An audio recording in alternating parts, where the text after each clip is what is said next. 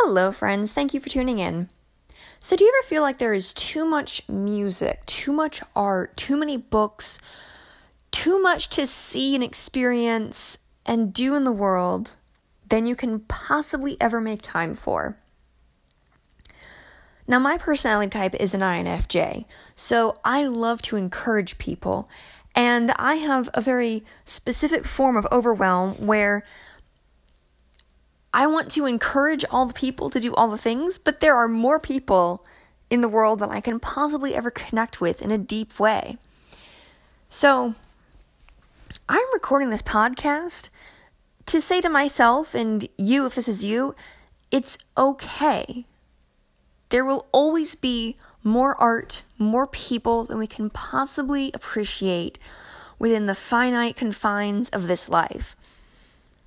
And really, art points us to heaven, and good art points us to the joy of one day we will have unlimited time to celebrate the beauty and just the glory of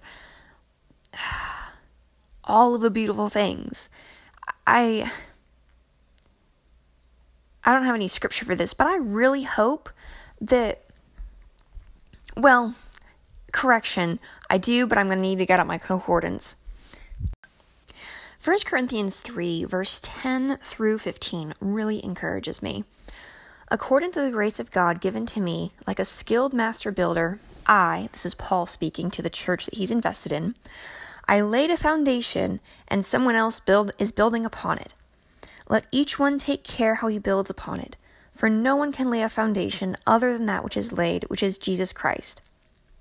Now, if anyone builds on the foundation with gold, silver, precious stones, wood, hay, straw, each one's work will become manifest, for the day will disclose it, because it will be revealed by fire, and the fire will test what sort of work each one has done.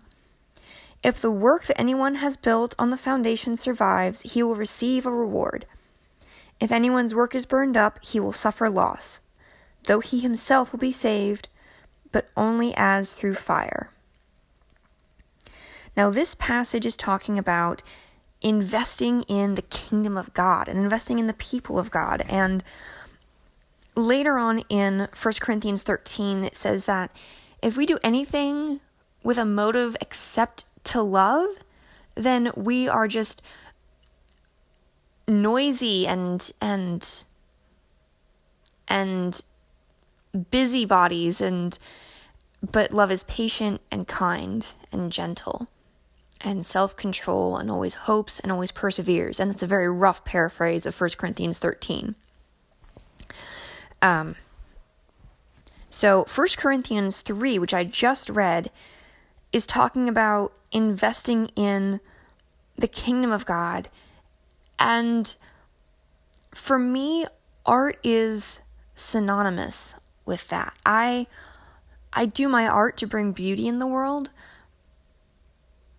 but the beauty is almost a byproduct of wanting to reveal more truth in the world and reveal God's truth in a fresh way that my generation will appreciate and understand and we have the ability to turn on cameras and put them on tripods and record record a dancer in a little pathway doing a thing and then put it to a voiceover or some music and say something. And, you know, Jesus didn't have that, but if he did, then, I mean, he, he knew, he knew I'd have that one day. So it brings him so much joy when I do that from a motive of love and wanting to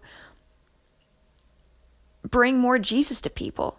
So, I've gotten way tangented off, but let me go back to the concept of there's so much art and there's so little time.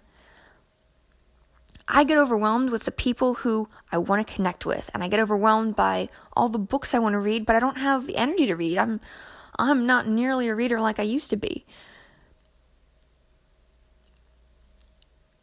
I have to cling to the principle that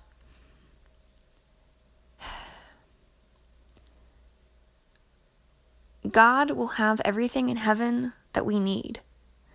And let's look at the Garden of Eden, for a second. Eden had work. He told them to tend the garden. I don't know about you, but I love work. The hardest part about work to me is when things go wrong, the the 21st century thistles that when file formats won't talk to each other and and I cannot wait for heaven when I can work and there will be no thistles. that to me is complete joy. And so I've kind of been trying to explain it in a very roundabout way.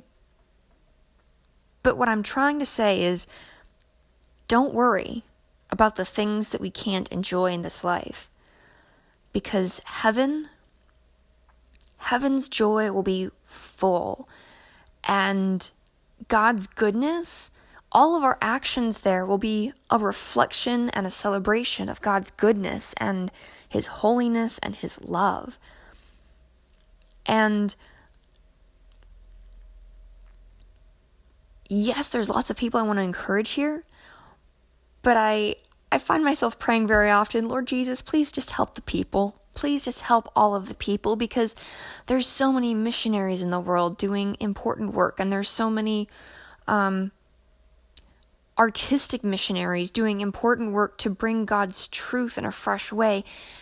It's the same kind of warfare and it's the same kind of battles and and I can't pray for all of them. I'm I am one finite person, but I can say, God, please please help your church. And I can whisper that as as a breath on my lips as I'm going as I'm unloading my groceries from my car to my house and and in my mind that is a fulfillment of praying without ceasing. I believe it's in Philippians that he says that. Philippians 4, maybe? I know he says, Be anxious for nothing, but in everything with prayer and supplication, make your requests known to God. And the peace which surpasses all understanding will guard your hearts and minds. That's definitely Philippians 4. I don't know where the other thing I was looking for was, but yeah, random scripture memory with Meg time. Fun, fun times. so,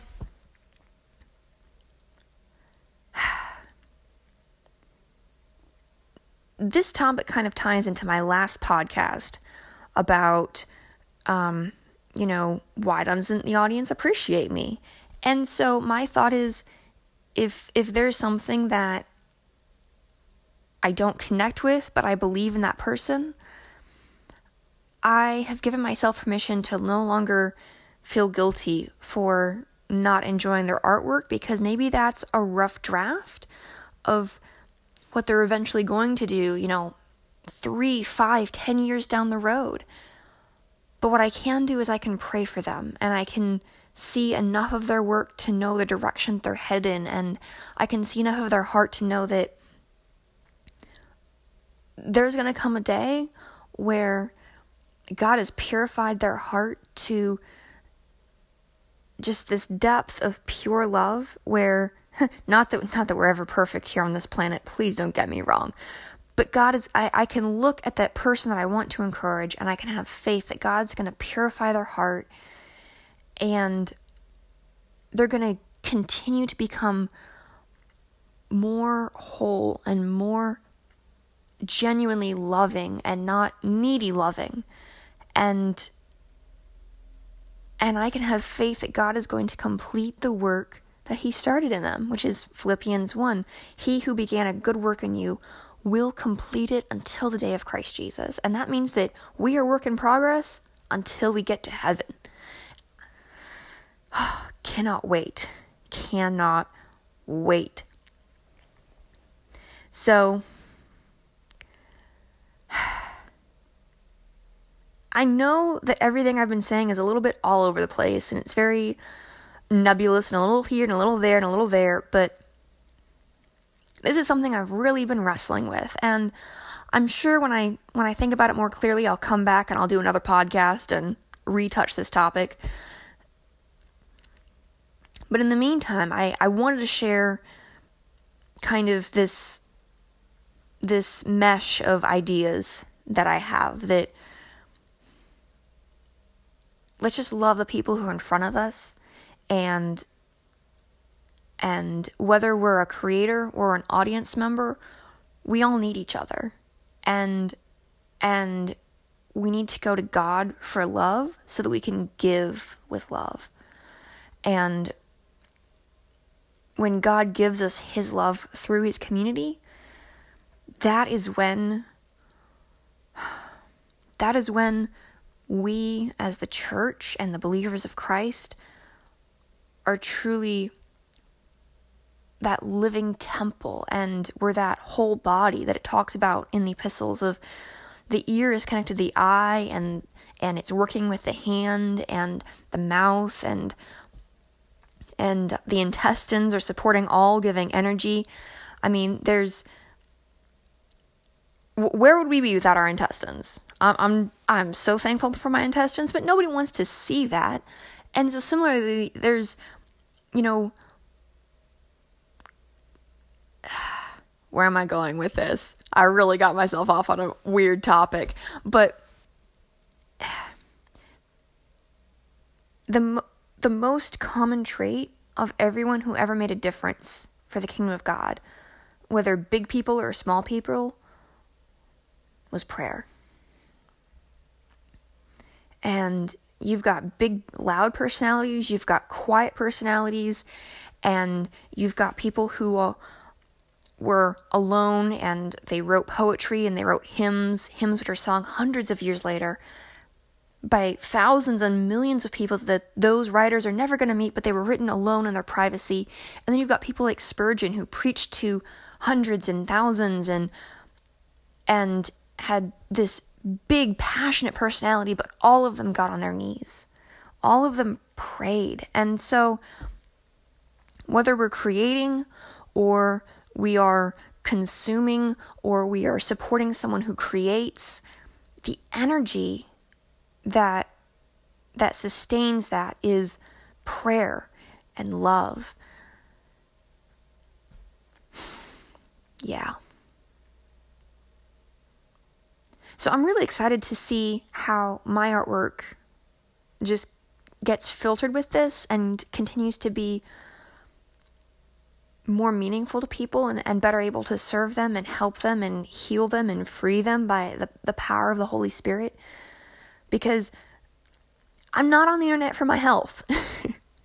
I'm on the internet to minister to people. I'm on the internet to to encourage the brokenhearted and and gosh, there I see so many broken hearts, you know? I mean, and I I've been in I remember I remember in my when I was 19 20 I lived alone in Pittsburgh and I I didn't connect well with my church and that was probably me and maybe them but I remember quite a few people who really genuinely reached out to me and loved me but for the most part I was really alone and um, I went to the internet to find friendships and so, the reason I'm so passionate about doing this podcast and sharing my dance on the internet and trying to encourage people is because I have been alone. I've been I've had days where the only time I touched another human was to give them change at Starbucks. Or when I passed them their coffee, but that was that was once in the entire day, maybe the whole week. And now I'm fortunate enough to have a husband who hugs me every single day. And, um, and he, he's a gift that God gave me that I, I will always be thankful for. And the, the person who I was when I was 19, 20, 20 19 and 20 years old, I wasn't ready for Ben. He wasn't he wasn't ready for me either, but that's we were we were both he he's a little bit younger than me. so he definitely wasn't ready for me when I was 19, 20. But anyways, um when I was 19, 20, I was not mature enough for the man that Ben is. And my default habits would have made me a horrible wife. And we would have a very stressful marriage and and quite unlike what we have now, which is peace and growth and and yes, he gives me feedback about things I need to do differently, but it's gentle and kind and I know that he loves me and and I still have to go to God to know that I'm loved. You know, Ben is not the source of my identity, but yeah, I really got off topic from too much art, not enough time. But I think it all comes back down to the point of we want to be loved. And we feel loved when we consume artwork that is made with love. And that's how this all ties in. I hope this has blessed you, and please forgive me for being all over the place, but I hope I hope it encouraged you. I'm going to wrap it up now before I introduce one more topic. my name is Meg, and I love my Jesus, and I believe in living inside out. Now it's your turn. Go live it.